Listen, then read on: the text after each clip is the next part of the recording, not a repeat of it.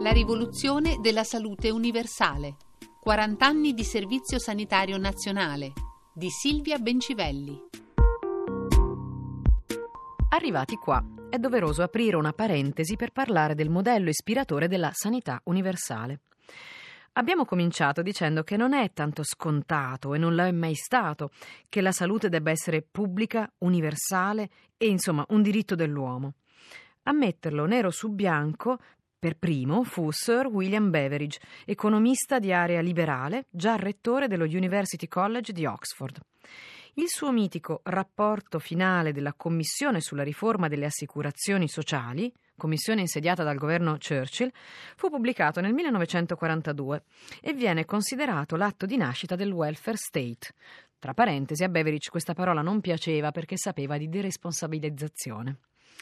Il rapporto Beveridge non è esattamente una lettura da spiaggia e per di più al momento della sua uscita c'è la guerra.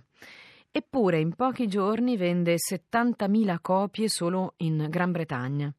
In più viene anche fatto circolare tra i soldati e diffuso nei paesi nemici, compresa ovviamente l'Italia, dove arriva in versione riassunta, e comunque sono 116 pagine, e corredata di disegni durante lo sbarco in Sicilia delle truppe alleate, quello dell'estate del 1943.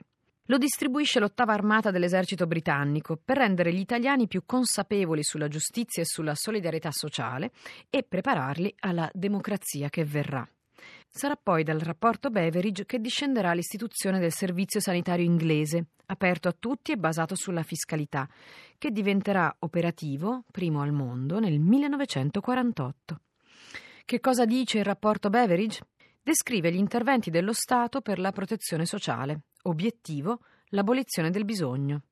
Quindi un sistema previdenziale obbligatorio e unico per tutti i cittadini, la definizione dell'età pensionabile e della pensione minima, l'organizzazione di un sistema di servizi sanitari che arrivi a tutti, inclusi i minori e le donne che spesso non lavorano, insieme un sistema di monitoraggio e prevenzione delle malattie, infine operazioni di prevenzione e lotta alla disoccupazione. Chi paga? Beh, tutti i cittadini. Lo spiega bene nella conclusione.